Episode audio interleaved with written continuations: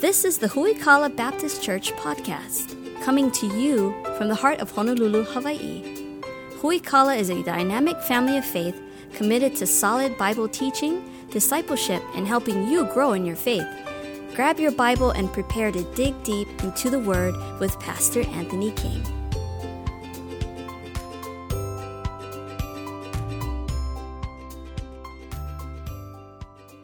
Uh, grab your Bibles, turn to the book of Ephesians, if you would. We are winding down our series entitled Alive Together. Uh, we've been at it since the beginning of last year uh, as we've gone verse by verse through the book of Ephesians. Uh, and so we, uh, no, no verses that we've skipped. We've uh, talked about every single one of them, what they mean, as we've looked into Paul's letter to the church at Ephesus.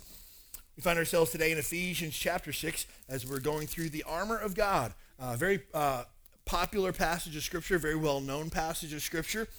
We're taking a, look at each piece of the armor of God and exactly what it means to us.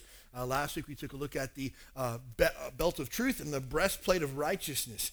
Uh, today we're going to take a look at the uh, shoes of the gospel of peace uh, as well as the shield of faith. And so grab your Bibles. Ephesians chapter 6 is where we're going to be at this morning. we're going to start in verse number 10. Ephesians chapter 6, verse number 10. Finally, my brethren, be strong in the Lord and the power of his might. Put on the whole armor of God that you may be able to stand against the wiles or the schemes of the devil. For we wrestle not against flesh and blood, but against principalities, against powers, against rulers of the darkness of this world, against spiritual wickedness in high places. Wherefore take unto you the whole armor of God that you may be able to withstand in the evil day, and having done all, to stand. Stand therefore, having your loins girt about with truth having on the breastplate of righteousness, and your feet shod with the preparation of the gospel of peace. Above all, taking the shield of faith wherewith ye shall be able to quench all the fiery darts of the wicked, and take the helmet of salvation and the sword of the Spirit, which is the word of God, praying always with all prayer and supplication in the Spirit, and watching thereunto with all perseverance and supplication for all saints. Many folks, when they begin following Jesus, uh, begin to be surprised that life is still difficult. Uh, somewhere along the way, we have commercialized Christianity and packaged it up in a beautiful consumer package that says, if you follow Jesus, all of your problems will go away. Unfortunately, that's not a biblical truth at all. So sometimes people, when they begin following Jesus, they say, I'm trying to do everything the right way. I'm trying to be in church. I'm trying to read my Bible. I'm trying to look at myself and fix any sin issues that I've got going on. I'm really trying to, to please the Lord in my life. But things are still difficult. Uh, welcome to the Christian life. Simple as that. Following Jesus doesn't take our problems away. It just gives us a whole new tool set to work through our problems. Following Jesus doesn't take our problems away. It just means that we'll never have to walk through our problems alone ever again for the rest of our lives because he's promised to be with us and fight alongside us. The Bible speaks much of the Christian life as a battle that we're engaged in. Uh, not just this passage of Scripture, but multiple other passages of Scripture that Paul's written. Uh, it speaks of the Christian life as a battle that we go through. If you read through the book of Psalms, David uh, can, can, compares and contrasts military battle with the life of trying to live a life that pleases and honors the Lord. Uh, it's just a battle, simple as that. But the good news is, is the victory has already been assured for us. Uh, we're going to win this battle, no doubt about it, uh, because God has promised us the victory.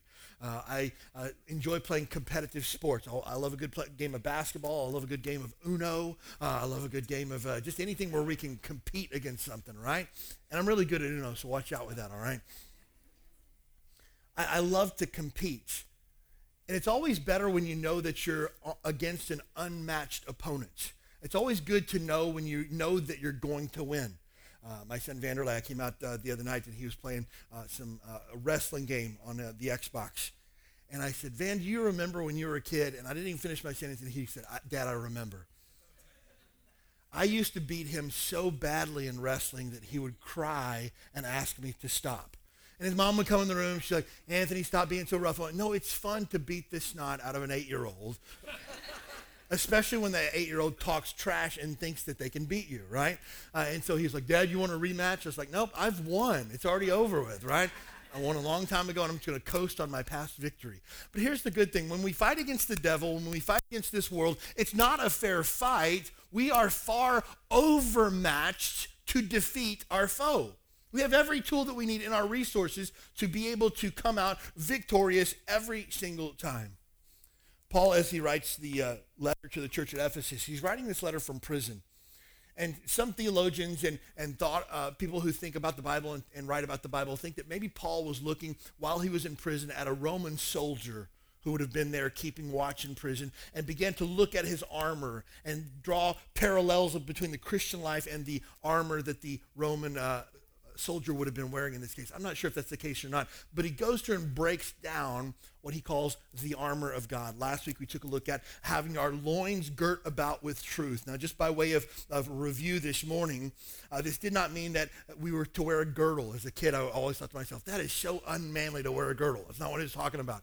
It basically was a belt, uh, generally ty- a type of rope that was worn around the waist uh, because they would wear long robes in that time, when it came time to uh, run, when it came time to fight, when it came time to get engaged or get involved in anything, they would take the bottoms of their robe, they would roll it up, and they would tuck it in their belts. And that was called girding up your loins uh, that left their, their legs free to be able to run, to be able to fight, to be able to do whatever needed to get done.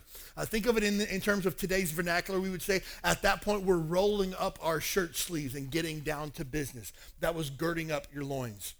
And the thing that holds all of this together, the thing that allows us to even begin this battle that we're engaged with, the very first thing that we're supposed to do is gird up our loins with truth.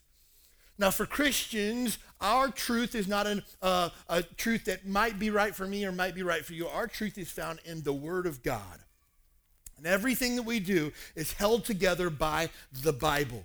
Uh, we believe that the Bible is the Word of God from cover to cover. It's perfect. It is without error. It is directly inspired God Himself. The word inspired means breathed out by God. Uh, we don't believe that there's any parts of the Bible that we can kind of set aside that we don't need. We don't believe that there's any part of the Bible that were uh, misinterpreted or maybe lost in translation somewhere or maybe even lost forever. We believe that the Bible is complete, cover to cover. It is the Word of God, and we have built our life upon this. It's the foundation for everything that we do. As Bible believing Christians, we would say that we believe the Bible is true and it's good for all matters of faith and practice. What that means is we as Christians don't do anything unless it's guided by the Bible. And with that mindset, with that perspective, we fight. So when something comes at me this week, I know that the Bible already has the answer for it. That's what it means to gird up my loins with truth. Before I ever get out of bed, I know in my mind that the Bible and God have everything that I need to make it through that day. And if I need wisdom, if I need to know the playbook, if I need to know how to do battle in a particular situation, I know the Bible has the answer. That's the belt of truth. Next, we saw last week we saw the breastplate of righteousness.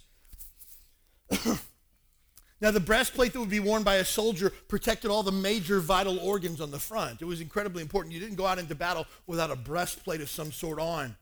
Uh, generally, it would have been made out of some type of, uh, of metal, uh, sometimes leather even.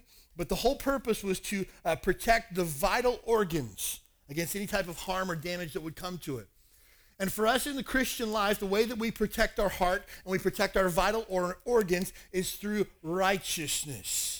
This is doing what's right, falling in line with what the Bible says. And know this when you choose to disobey the Bible, you have taken off your breastplate and you've gone into battle unprotected. It's important to note, too, that when Paul starts off this, he says, taking on the whole armor of God. You don't get to say, well, I believe the Bible's true, I just don't want to follow it. You're not putting on all the armor of God then. You're leaving yourself exposed. And know this when you disobey the Bible, when you decide to go things your own way, you take off the breastplate of righteousness. Know this you are incredibly vulnerable to attack, and it's only a matter of time before you are dead because you cannot disobey the Bible and expect things to go well. It just doesn't work that way. So the breastplate of righteousness, doing what God's word says, protects our heart, our major vital organs. As we uh, move through this passage here uh, this, uh, this morning, if we take a look at uh, verse number 14, Stand therefore, having your loins girded about with truth. We talked about that. Having on the breastplate of righteousness. We talked about that. And having your feet shod with the preparation of the gospel of peace. This is talking about the shoes that we wear, and these are the shoes of the gospel of peace. Now, if you've ever uh, walked any length of uh, time or you've ever been uh, in any type of sport, you know how important shoes are. Having the right kind of shoes. Um, when you play uh, basketball, you want to make sure that you have shoes that are right for your feet. Uh, you want to make sure that they you get to break them in before game day and things like that. Uh, many times, uh, shoes, especially in basketball, become more of a fashion statement than anything else, and that's okay sometimes too. Um, if you're a runner, you know that you never run a race in brand new shoes. You always want to get them broken in first, right? Uh, nothing new on race day, ever. Uh, you take shoes that have been broken in, that are, are, are, good, they're faithful, and you get your favorite pair of shoes that you run a race in. Now, if you, if you go to the gym and lift weights, depending on what type of lift that you're going to do on that day, you might wear a different type of shoe uh, for that particular given day. Shoes are really important. They protect our feet, and if you get your feet messed up, you're, you're done blisters. Uh, man, I don't know if, how many people have ever caught uh, their big toe on the side of a piece of furniture and just kind of splits in half like that. You know how important shoes are in a moment like that, right? You ever have children who've had Legos before? You know how important it is to walk with shoes, even in the house sometimes, right? Painful. Shoes can really mess you up. As you study uh, the uh, history of the world, you'll find that many times uh, major battles were won because the armies were outfitted with the appropriate types of shoes that they wore. Julius Caesar and Alexander the Great won because uh, many battles because of the shoes that their men wore. In biblical times, the Roman soldiers would have worn a type of shoe that had some type of nail or metal spikes on them on the bottom. Think of it like, uh, like we would think of as cleats today. Now, this would have been huge 2,000 plus years ago uh, to have shoes like this. This would allow them to go through rugged terrain, allow them to, to stand uh, in very difficult situations when being pushed back by an enemy. It would allow them to have sure footing and sure foundation. And for you and I, we need a sure footing in this battle. If you take a look at verse number uh, 13, I believe it is. It says, Wherefore take unto you the whole armor of God that you may be able to withstand in the evil day, and having done all to stand. That word to stand means to toe the line. I'm not going to give up an inch. We have a line drawn in the sand, and I'm not going backwards. If anything, I'm pushing forward. And having the right kind of shoes on is going to allow me to be able to push forward and make sure that I don't get pushed back seems every time I ever have to push a car, sometimes when I see somebody stopped in traffic and we need to push their car off to the side, or my car breaks down and I have to push it over to the side or something like that, every time it happens, I'm wearing slippers. I don't know why that is, uh, but those are the worst things in the world to ever try to push something in. Uh, not to mention, uh, my favorite slippers are locals from Longs, right? Uh, $4.99 slippers that every single time you put any pressure on them, they pop out every single time, right? In times like that, it would be appropriate to have on shoes with solid footing, right? If we're in the battle, we can't afford to forget to put our shoes on, or even worse, put on the wrong shoes. So, what is going to hold us in place? What's going to give us the sure footing that we need to fight, to continue to push forward, and to make sure we don't give up an inch? The Bible says it's the preparation of the gospel of peace. Our sure footing is in the peace that we have with God. Here's an interesting thought. In spiritual battle, the Bible tells us there is good versus evil. You and I, when we are born into this world, are not automatically on God's side. We're actually against God. If you read Romans chapter 5, the Bible says that we were enemies of God. So if there are two sides that are fighting, and there's God's side, which will ultimately win, and there's the other side, which is evil, you and I automatically started on the wrong side of the fight. That's where we began. And there might be somebody here today who is still on the wrong side of the fight. But the Bible says we are born into our sinful condition. We've all broken God's law. We've all sinned against God's commandments that he's given to us, and we have found ourselves fighting against God. And the Bible says it's appointed unto man once to die, and after that, the judgment. The Bible says that uh, the wages of our sin is death. Because of our sin against God, we will die one day. We'll stand before God in judgment. And the Bible says, this is incredibly important, for all those that oppose God and oppose his law and his rule, the Bible says that there's a place prepared for them, and it's a place called hell. It burns with real fire for all of eternity. And automatically, when you and I are born into this, this world, that is our default destination when we die. But the good news is God didn't want that to happen. So God loves you. God loves me so much that he sent his son Jesus to die on the cross to pay for our sins. The whole purpose of Jesus coming to this world was to make a way for us to be able to go from the enemy side over to God's side. And we don't just get to one day wake up and decide, well, I think I'm going to go to God's side. There's a process that we have to go through, and the process is called being saved or born again. And this is the most important decision you could ever make in your entire life because it not only changes your life here on earth, but it changes your where you spend eternity. There's only two places, the Bible says. There's heaven and there's hell. Jesus says it really clearly in John chapter 14, verse number 6. He says, I am the way, the truth, and the life. No man cometh unto the Father but by me. Jesus has said that he is the only way to heaven. There's no other way other than through Jesus Christ. Jesus says it again clearly, John chapter 3. He's speaking to a man by the name of Nicodemus. He says, Verily, verily, I say unto you, no man shall enter the kingdom of God unless he is born again. Really important words there. So if you want to go from being an enemy of God to now being a child of God, the only way to do that is to be born again. It's to have a time in your life where you recognize, I've sinned. I've broken God's law. I deserve to go to hell when I die because of the wrong that I've done, but I put my faith in Jesus as my Savior. I repent of my sin. I recognize that I'm wrong, and I'm turning from my sin and turning to Jesus to be saved. And the Bible says that if you would believe in your heart and confess with your mouth that Jesus Christ is Lord, that you can be saved. Friend, is there a time in life where you've been saved? If not, you are destined for an eternity separated from God in hell. And let me tell you this when it comes to battle, you don't have God fighting on your side, you're actually fighting against God. And let me just tell you, you will not win. But the good news is if today you would put your faith and trust in Jesus as your Lord and Savior, you can be saved. You can be now on the right side of the battle, and you can be promised victory through this battle. So the sure footing that we have is knowing that we now have peace with God. We don't have to wonder, is he for me or is he against me? We know that we are at peace with God in this battle. I'm sure this has never happened to anybody in this room, but from time to time, I've been a part of organizations that have workplace drama. Uh, I know none of you folks have ever had anything like that anywhere that you've ever worked before. But have you ever had people that were supposed to be on your team that were actively working against you and everything you tried to do? Ever had that happen before? I've had it happen before.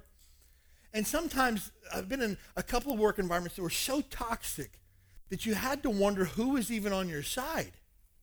And it was almost like people were split up into teams amongst the people that were supposed to be on a team, fighting against each other.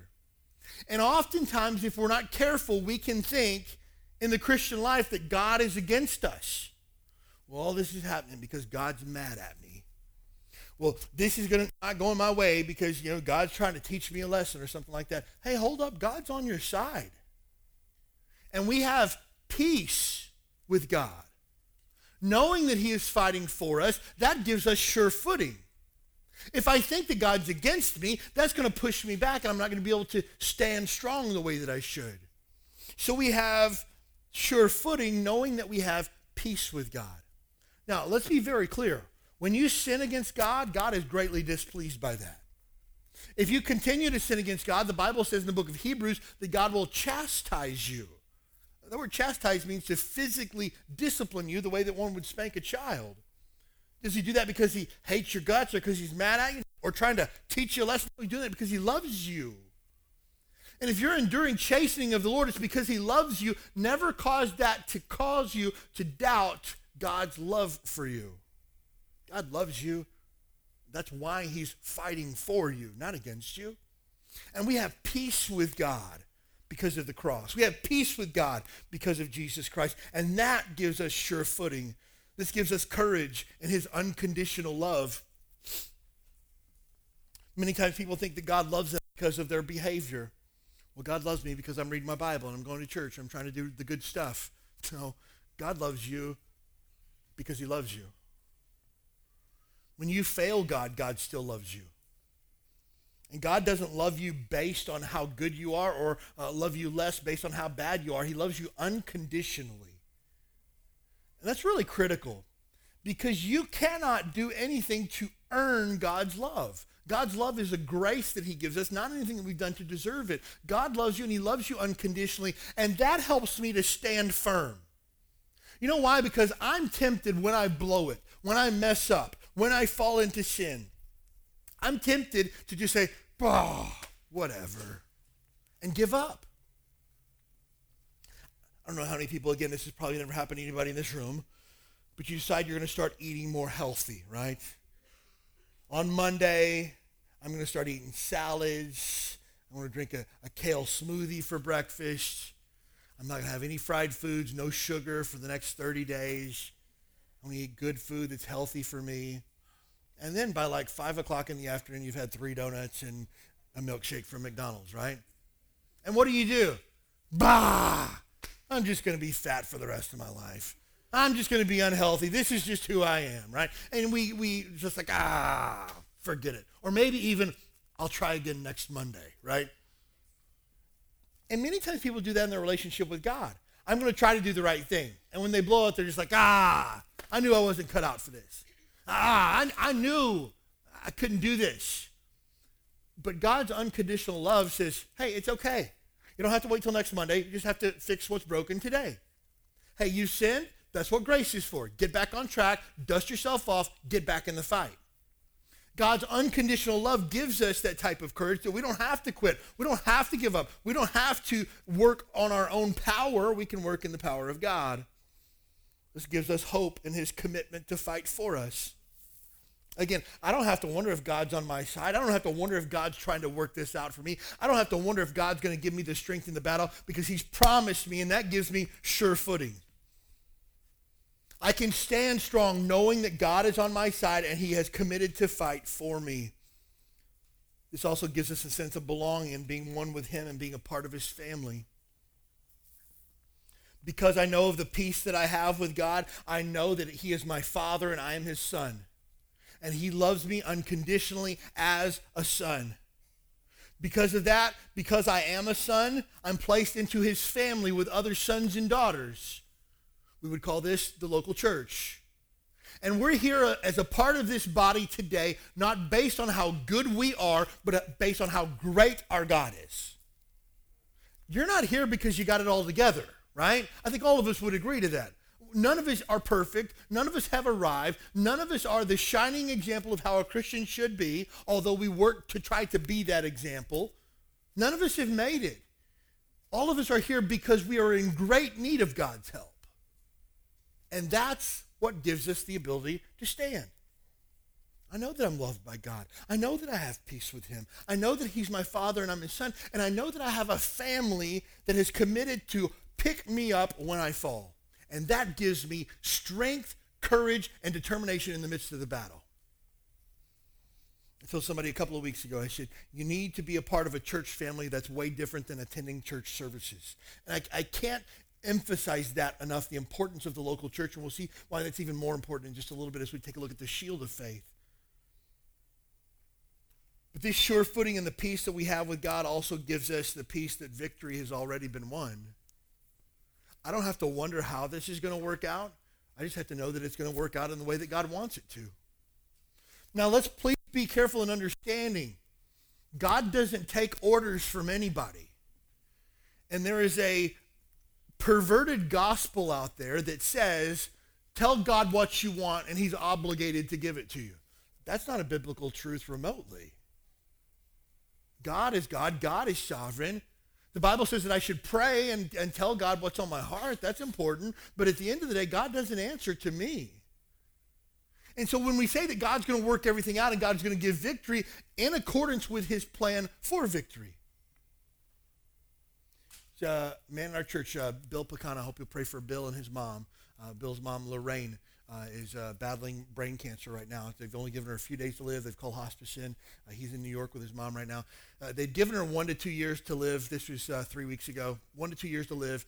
Bill was going to go back. She was going to have surgery, and he was going to take care of his mom for ever how long God gave her.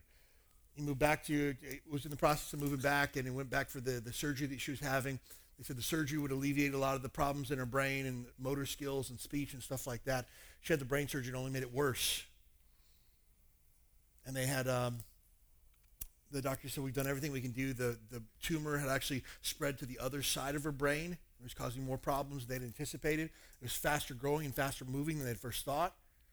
They basically said, there's not a lot that we can do with her. We can try aggressive treatment in, in the hospital, or you can take her home and let her live out her last days there. And that's what they decided to do.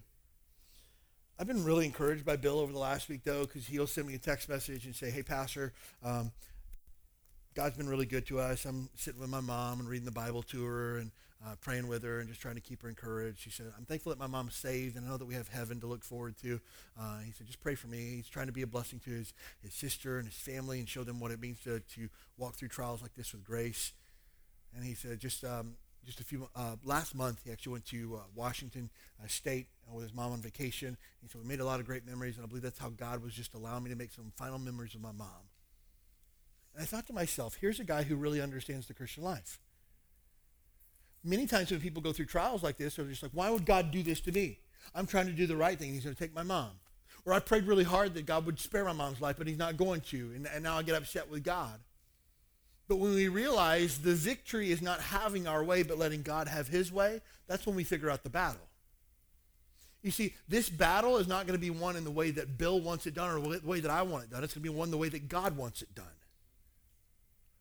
Because at the end of the day, when this battle is finished, I'm not going to get the glory for how it's won. God's going to get the glory for how it's done. So when we say God's bringing victory, it might not be the type of victory that we want. But we know that it's not about us, it's about God's glory through this. And the fight is not ours, the fight belongs to the Lord. Whatever happens, we have to come back to who we are in Jesus Christ. I have to come back to the fact that I am his and he is mine. Uh, my sins are forgiven. I've been adopted into a family that I did not deserve. You see, we stand with sure footing, not based on our performance. Again, this is not based on how good of a Christian you are or how well you follow the rules. You can stand because you're a son, because you're a daughter, because you have peace with God. You see, we stand not based on our past. Oftentimes, Christians spend too much time looking in the rearview mirror. And that's damaging in one of two ways. If you've had a sinful past, you can look back with a lot of regret. I wish I'd followed Jesus sooner. I wish I hadn't made these mistakes. I wish I hadn't done that thing in college. I wish I hadn't been in this relationship. I wish I hadn't done this or that, and now I've messed everything up. And you're spending too much time looking in the rearview mirror, forgetting that the blood of Christ has covered all of your past sin, so you don't have to look backwards anymore. But I've seen the flip side of that when people look back at the victories from the past as well. Oh, when I was in college, I was president of our uh, campus uh, Bible study that we had. Yeah, back in college, I had a group of guys. We got together and we prayed every single morning before we went to class. Oh, yeah, when I was in college, I fasted for 40 days. What have you done in the last seven days? Well, I was a super Christian back in college. That's great. You're 55 years old now, right? What have you done recently? And sometimes people stand in the performance of what they've done in the past. We have to look forward. So, we stand not based on our performance. We stand not based on our past. We stand not based on our pedigree. Oftentimes I see Christians get tripped up because they say, well, Pastor, I didn't grow up in a Christian home, and so this is really hard for me. Hey, I get it. You know who else didn't grow up in a Christian home? Paul. You know what? Half the people in this room probably didn't grow up in a Christian home. This is not an excuse. By the same token, if you grew up in a Christian home, don't think that that gets you any extra points in your standing with God. So I don't stand based on my past pedigree, uh, whether my parents did or did not walk with Christ. And know this your eternal destination, where you go when you die, is not based on who your parents were or what your parents did or whether or not your parents followed the Lord or not. I've met people before who they said, hey, if you, uh, if you die today, are you 100% sure you go to heaven? I'm 100% sure I'm going to heaven. How do you know for sure? Man, my grandma prays for me every single day, and nobody prays like my grandma. Your grandma's prayers, while certainly important, cannot get you to heaven. Well, my dad was a Baptist preacher. That's great. Your dad being a Baptist preacher will not get you to heaven. Your standing with God is yours and yours alone. Now, if you're a parent, you have a responsibility to shape your kids to be like Jesus. That's important. But that your children will not go to heaven based on your standing with God. So our standing with God is based on our own peace with God, a recognition of who we are and who he is. We stand based on the finished work of Jesus Christ on the cross. That's why I love the song we sang this morning, The Power of the Cross. We stand forgiven at the cross. Because of what Jesus Christ has done, I stand forgiven before God. I stand in the power of the cross, not in my own power, but in my identity found in Jesus Christ. Now, because you and I have found this peace, this truth of the gospel compels us to share this freedom with others. Because I can stand despite my past, despite my own shortcomings, because I'm accepted in who Jesus Christ is, I want to tell everybody else about this amazing gift that I found. It should change the way that we live our lives. It should change the message that we have to share with other people. It should change the way that we interact with people in the workplace. It should change every aspect of our life because of who I am in Jesus. Because I have peace with God, I want others to have peace with God. Here's the thing. When it comes to this spiritual battle, all those that are not on God's side are against God. And I want to do as much as I can in my lifetime to bring people from the enemy side over to the winning side. Because they're not the enemy. They're working on behalf of the enemy. Again, you just have to read verse number 12 in our passage here. It says, We don't fight against flesh and blood. The other people are not our enemy. They bought into a system that is the enemy.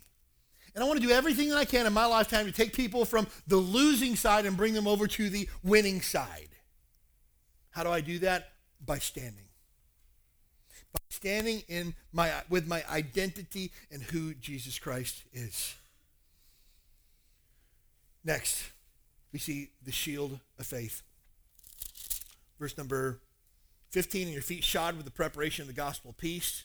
Above all, taking the shield of faith wherewith you shall be able to quench all the fiery darts of the wicked. Now, the shield of faith uh, is in, in the Bible speaks of two different types of shields. And this one, the shield of faith, would be a tall, probably four foot or so shield that one could hold on to and crouch behind. That is the shield of faith that it's speaking of here. Uh, the other type of shield that we see in the Bible, we see in the book of Psalms, where it says, The Lord God is our buckler. Uh, the buckler means a, a, small circular shield. Think of like a Captain America shield, right? Uh, it's a small circular shield that could be used not only in defense, but also as a weapon to strike as well. It's a beautiful picture when it says that God is our buckler and the fact that he is the shield that can be used for offense as well as defense. God's going to mow down anything that stands in my path and protect me against anything that comes my way. Man, what an awesome picture when the Bible says the Lord is my buckler. Oh, man, that's some good stuff. But the shield of faith here is a large shield. Uh, sometimes if maybe you watch uh, watch uh, maybe movies where they fight in, uh, in medieval times and things like that, they have a big, huge shield that they would all stand behind. And sometimes they, they would get multiple shields and link them together and build a wall out of these shields and stand behind them. That's the shield of faith that it speaks of here. The shield of faith is trust in God that will put out the fiery arrows of the enemy taking the shield of faith wherewith you should be able to quench all the fiery darts of the wicked. This is a trust that God will put out everything that comes my way. I can stand behind a shield knowing that I'm safe and secure because God's got this. This is how somebody can stand in the face of a trial and say, hey, I'm not really sweating this because I know God's in charge. That's the shield of faith. Hey, anything that comes my way, I'm protected against because I'm standing behind the shield of faith. I'm trusting that God will handle this and will keep me safe and protected. One author put it this way every temptation, directly or indirectly, is a temptation to doubt and distrust God. The purpose of all Satan's missiles, therefore, is to cause the believers to forsake trust in God, to drive a wedge between the Savior and the saved. All the devil wants you to do is just doubt God. That's it.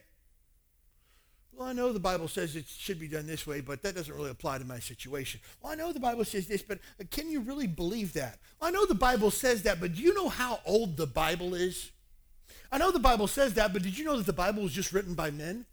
Uh, I know the Bible says that, but did you know it's so old we can't even trust it because parts of it have been lost and parts of it have been left out, parts of it have been mistranslated, and it's been messed up so much throughout the years that we can't even trust it. Know this, the devil's just sitting back going, yeah, got him. Because let me just tell you this, if you and I do not have the word of God, we're toast. Done. Without the Bible, I don't know who God is, what he expects of me, my standing before him, what happens in this life and the next. And when problems come my way, I'm just going to have to try to do the best that I can. But if I have the Word of God, I'm not sweating any of that stuff because I know who I am in Jesus Christ. I am forgiven. I'm a child of God. I am eternally ransomed that when I die, I get to spend eternity with God because he's purchased my soul. And I don't fear what the devil can do to me. I don't fear what this world can do to me because I know that greater is he that is in me than he that is in the world. And I know that all things work together for good to them who love God and who are the called according to his purpose. I know those things because the Bible tells me so. So when the believer begins to doubt God at his word, maybe God's not working this thing out for my good. Maybe God doesn't know what he's doing. Maybe God's forgotten me then the devil begins to launch fiery darts your way to cause you to doubt God. And every sin begins with a temptation to doubt God at his word. Have you ever done this before?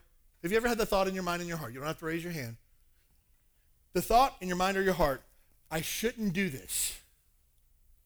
I shouldn't do this, but I'm going to anyways. If you've ever had that thought before, you have chosen actively to distrust and disobey God. And that's where it all begins. Now, if you're like me, there's been times in your life where you're like, oh, I didn't mean to do that, but now I realize what I did was wrong and I just I messed up and I just didn't think twice about it. But we have actively thought against rebelling against God. And it didn't just happen that one time, oh yeah, I forgot that one time I was in college I did that. Oh yeah, that one time my mom told me not to. No, I'm talking about on a regular, continual basis, you and I choose to rebel against God. I know I should read my Bible, but I would rather scroll my social media feed. I know I should pray, but the last time I prayed, it didn't really do any good. I know I should be in church, but I'm wiped out from this week. And let me help you with something. If there's anybody here this morning that's not tired, that couldn't have used a couple more hours of sleep today, please let me know, okay? I don't think it's the case with anybody. I think all of us are here today because we know we need to be here. But when you choose to doubt God at his word, you're setting down the shield of faith and you are now susceptible to the attacks of the enemy. Satan's fiery arrows put everyone at risk. It's interesting, the uh, word that he uses here, the, the fiery darts of the devil, uh, these could be arrows uh, some translations use the word darts, like the King James. Other uh, translations of the Bible use the word fiery missiles of the devil. And here's what would typically happen archers would take these arrows, and generally they were small arrows, not the really big long arrows that would travel a long distance. They were generally shorter arrows, and on these short arrows, they would dip them in a pitch. And right before they let it fly, they would light the pitch. And the pitch is kind of like a, a thick, kind of like tar stuff. And when the arrow would hit, the arrow hitting itself would not cause the damage. When the arrow would hit, then the pitch would fly everywhere and now catch things on fire around it. So an arrow comes my way and it hits my armor but falls off. The pitch can splatter and cause burns to the face, burns to your hand, burns to anything that's exposed. But if you have a shield on the outside and the arrows come your way, they hit the shield, and if they splatter, that's fine because you're covered behind the shield. And nobody gets hurt. The shields were generally either made out of metal or some type of wood, uh, covered in leather. These things were meant to withstand these types of fiery darts, fiery missiles that would come. And when they shot them, they didn't just shoot one and kind of see what happened. They would shoot hundreds of them at a time. And they would fall sometimes into maybe a bale of hay that would catch on fire, or maybe into a building that would catch on fire, maybe onto someone's clothing that would catch on fire. And the idea was that this pitch would, would hot splatter everywhere and get on people's skins and, and cause massive injury and really cause chaos. And that's what happens when the devil starts lobbing his arrows and they start hitting and chaos ensues. And before we know it, We've abandoned all of our armor. We're running around crazy trying to put out this fire that's gotten started, not really knowing how to even do that because we didn't protect ourselves to begin with. The shield provides not only protection for me, but other people around me as well.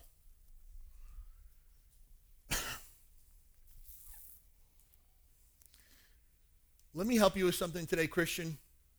If you ever in your mind get the idea that your sin only affects you, please know you have been deceived and you are a fool. Sin is so destructive, it will ruin everything around it. Your sin is like a cancer that grows and grows and grows and infects every person that it touches. I can't overstate this that when we lay down the shield of faith and we say, that's fine, the devil can take his best shots, I'm strong enough to handle it, that's fine, the people around you aren't strong enough to handle it. Men, it's our responsibility to hold the shield for our family and to teach them to hold their own shield. That's our responsibility, to make sure that my family is protected. That until my kids are old enough to stand and hold their own shield in the battle, I got them tight behind my shield. And know this the second that I lay down my shield, I leave everyone exposed and everyone's at risk. So dangerous, you can't afford it. Next, the shield becomes more powerful as I join together with others. Again, we find this in ancient warfare techniques and the fact that they would take these four foot tall shields that were generally uh, two to three feet wide, and they were powerful to keep one person protected. But when they linked together 10 of these shields, when they link together 20 of these shields, when they link together a couple hundred of these shields, now we created an impenetrable wall that we can seriously cause some damage now. Generally, what would happen is these men would stand with the shields out front, creating an impenetrable wall, protecting it against these fiery arrows that were coming in, while archers and other warriors would stand behind that, either making an attack or preparing to launch an attack behind it. Meanwhile, the people on the front lines were protecting and holding the line and standing firm with their feet anchored in their relationship with God and their shield before them, believing that God's going to hold back all the attacks that are coming our way because we're getting ready to mount an offense. That's what the shield of faith does for us. And it gets so powerful when we link it together with other people.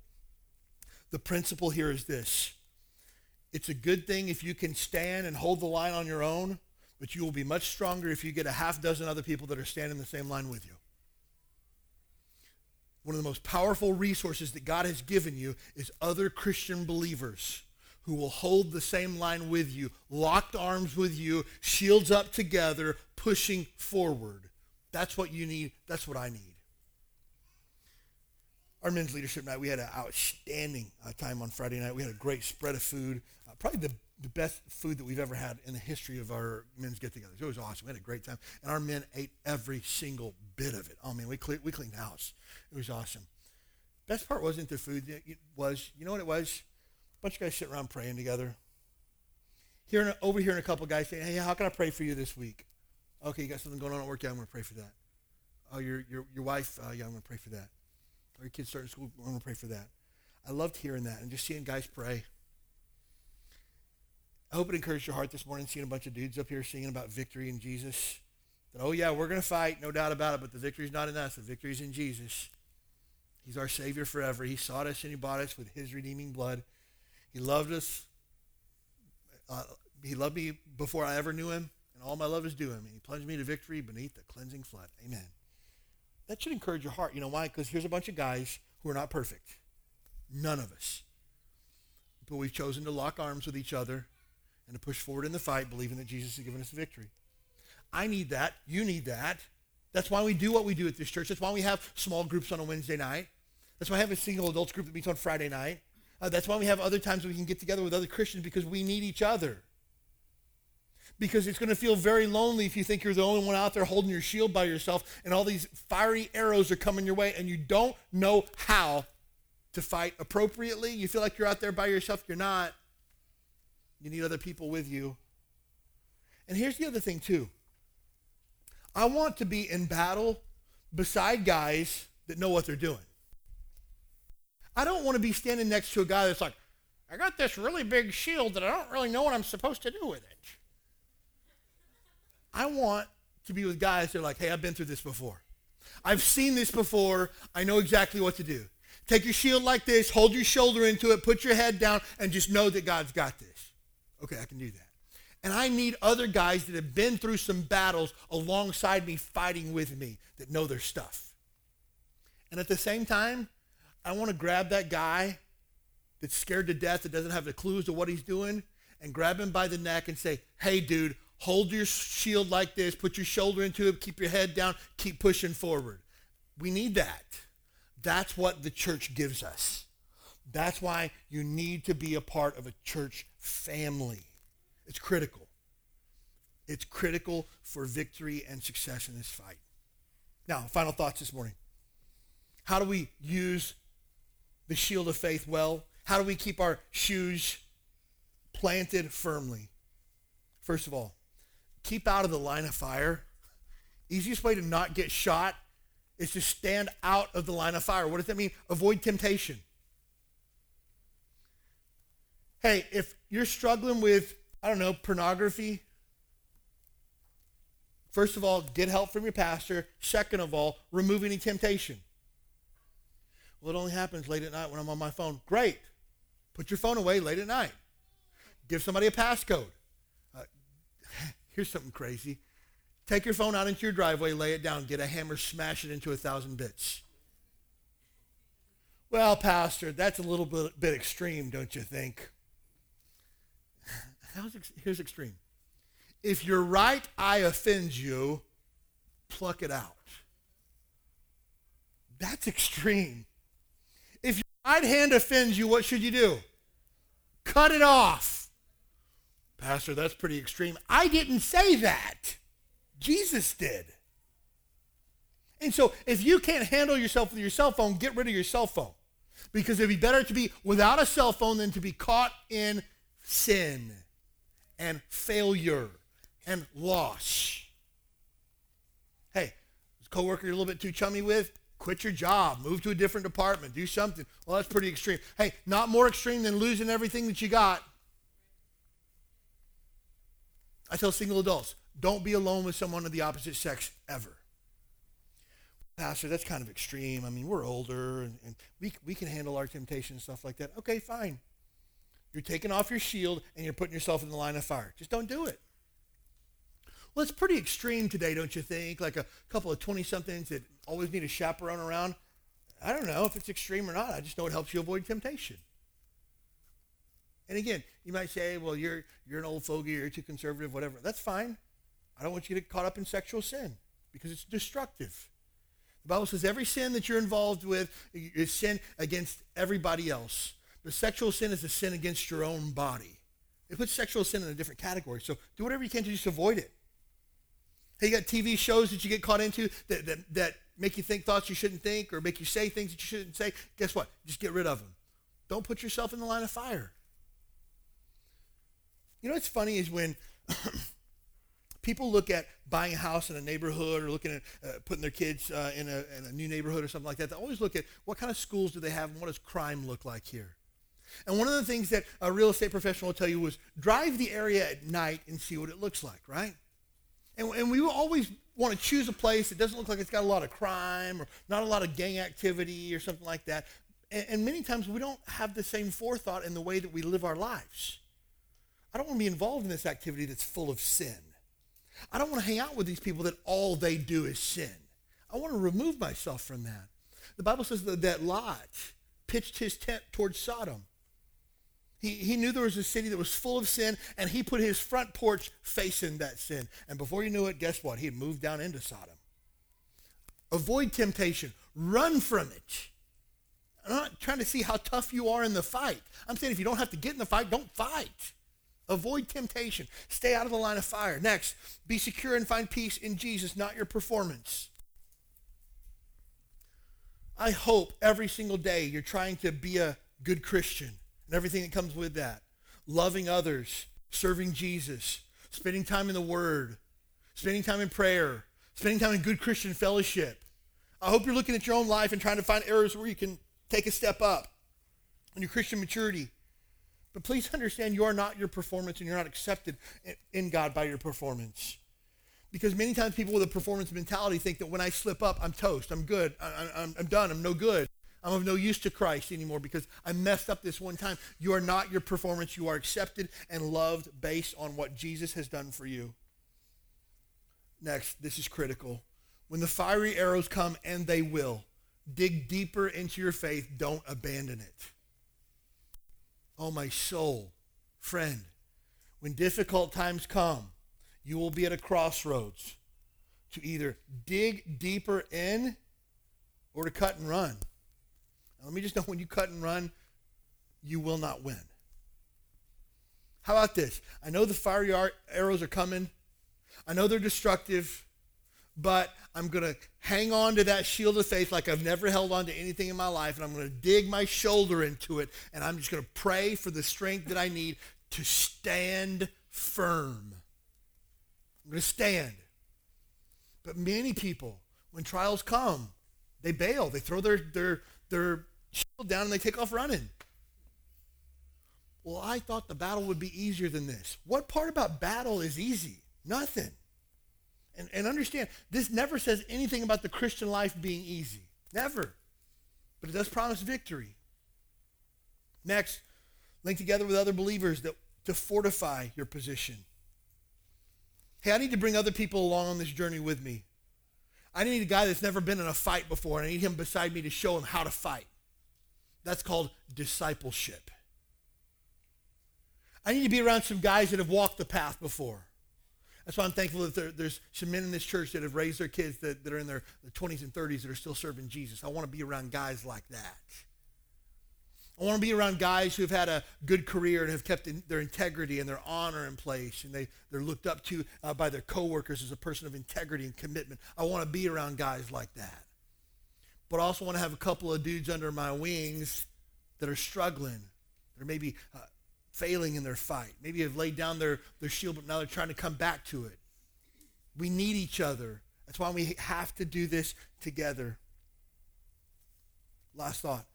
Remember that the battle's won as long as we keep fighting. Don't give up. Don't give up. Don't give up. You will win. Just keep fighting. Don't give up. The only way that you can fail, the only way that you can fail is just to quit. Because you've been guaranteed victory. If you fight in accordance with the instructions that have been given you, you are promised to win. But every person that, that wins, it's because they quit. And know this if you've quit, if you failed, if you've blown it, great. Grab your shield, put your shoes back on, stand firm, and stay in the fight. Here's the great news about who Jesus Christ is. You can never leave him. It doesn't work that way. Oftentimes people say, well, Pastor, I made a commitment to Christ and then I walked away from it. I did my own thing for 10 years and I'm not sure if I can come back. Huh. Friend, the door is always open. Always. Pastor, I blew it last week. I don't know if I can keep doing this. You can. Stay in the fight. Stand on the line. Stand firm. Dig in. Grab some other guys with you, grab some other ladies with you, stand firm in the fight because we've promised victory. Do not give up. Most important thing in the world. Are you on the Lord's side? Now, the only way that you can be on the Lord's side is to choose to join. There must be a time in your life where you've accepted Jesus Christ as your Lord and Savior. There must be a time where you were born again, where you were saved. If not, please know this you're fighting on the wrong side this morning. It's time for you to come over to the right side, to the winning side. But you have to recognize I'm a sinner. I need Jesus Christ. I'm willing today to put my faith and trust in him. And you can be immediately outfitted for battle on the winning side. It's a beautiful thing. But for those of us that are Christians that are here today, keep fighting. Don't quit. You'll be discouraged, but you have to know how the devil fights. Disinformation, doubt, discouragement, depression, all these things are coming your way. But you can just say, hey, I got my shield and I know the Lord's got this. I'm trusting him. I believe in his promises. I know who I am in Jesus Christ, and I'm going to screw my feet down a little bit deeper into the soil. I'm going to lean into my shield, and I'm going to trust that the captain of the army is going to take it from here. And that's the Lord Jesus Christ. He's faithful. Stay in the fight. Don't quit.